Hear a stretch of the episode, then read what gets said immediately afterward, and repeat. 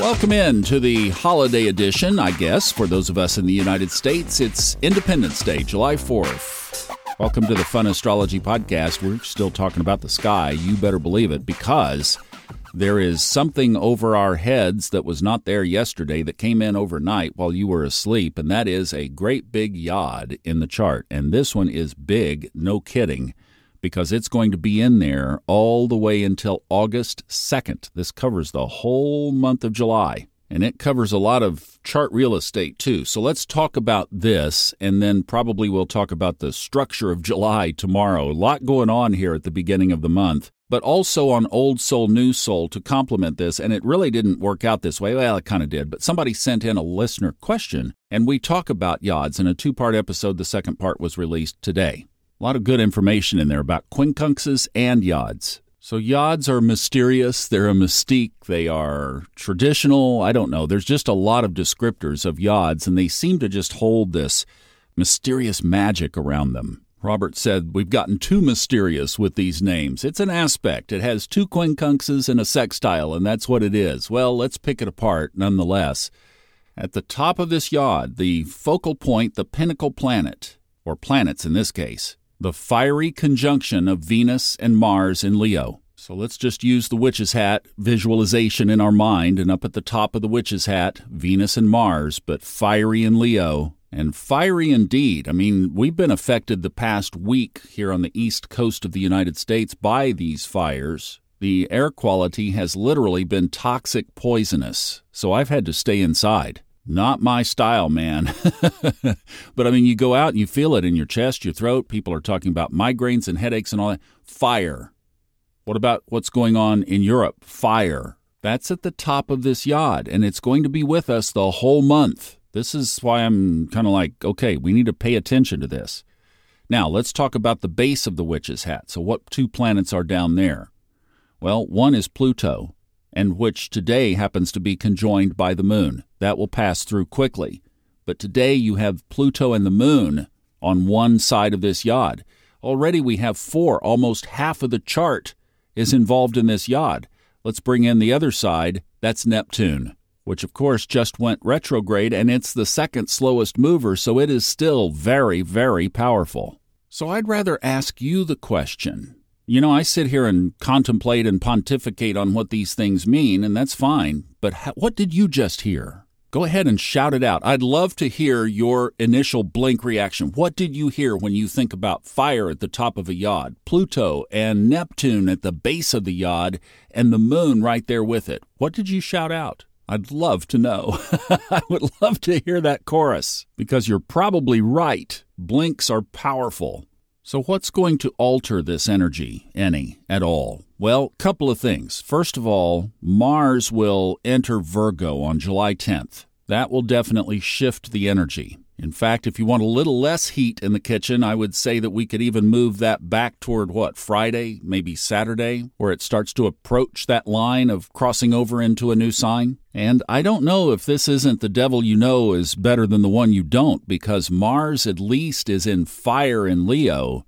It's in Earth, of course, when it crosses into Virgo. And its next step, I mean, just looking a little bit farther down the road, when it enters Libra, then it's in detriment. So Mars is in this, poor Mars, send Mars some love. When Mars gets over to Scorpio and then back into Sagittarius, fire, Mars will take a big deep breath. Or something.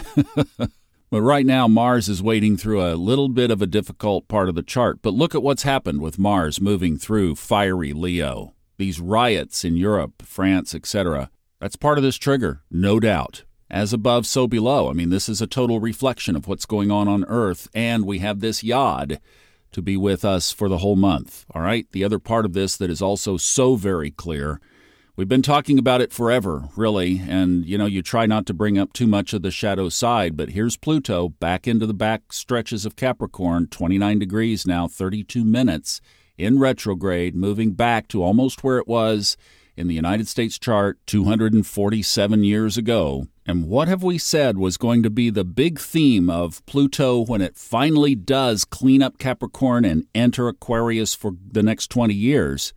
Don't tell me what to do. Or challenging structures versus authoritarian control. and that's playing out right now. Let's finish up the shadowy side of this with Neptune, and I would just say to that, do you really believe everything you hear from the quote-unquote authorities? All right, now, let's talk about this Yod from a powerful sense, because that's some of the shadow. We'll unpack the Yod more as the month unfolds, but there's a lot to talk about there, and we'll, of course, compare it to events. But let's talk about for us. What about the positive side of this? So as this kicks off today, we have this 1 week of basically Mars in fire Leo before it moves into Virgo. So we have 1 week under this kind of construct that may be uncomfortable. Mars challenges your harmony and balance, Venus, in some kind of way. Something tips, triggers, that causes you to look at something that doesn't serve you anymore. Pluto's transformational work in the last degrees of Capricorn. Remember, it won't be back here in this real estate in the chart for another about 248 years. I mean, take advantage of it. This is a great time to tear down things that don't serve your soul. Welcome it. This is like a cosmic get-out-of-jail-free card. It's like Mars. Here, I'll kick you out. I'll get it going. I'll start the ball. And then with Pluto sitting right there, 29 degrees Capricorn, and today the moon is right on Pluto. So that's saying that you can go inside. It's safe to look in that vault. It's okay to face the demon, if you will, because Neptune can give you the inspiration out. You've got the moon and Neptune in a sextile with each other with super powerful Pluto at the base as well, saying you can do this from within. Don't focus on the point of the witch's hat. Focus on the base. There's a trip line in your life. Mars triggers it. Don't worry about that. Go to the base. The universe is in the business right now of changing structures. It's been going on since Saturn and Pluto conjoined, January 12th, 2020. We're going to do the pandemic first. Okay, go back and look at what happened in the 1300s. War, famine, the bubonic plague, the biggest pandemic of them all. Climate change, it froze in the northern hemisphere for about a decade. And what emerged from that was the Italian Renaissance, the ultimate moth to cocoon to butterfly experience. And here it is again, July 2023, brought in by this Yod. So welcome the energy, stay on the positive side, focus on the transformation, and get your inspiration from within, not from what's going on up there at the top of this thing. Don't worry about it. It's just a trigger. It's just to get you to look deeper inside. That's what's going on. Oh, I love you. Big hugs, big hugs, big hugs. See you back tomorrow.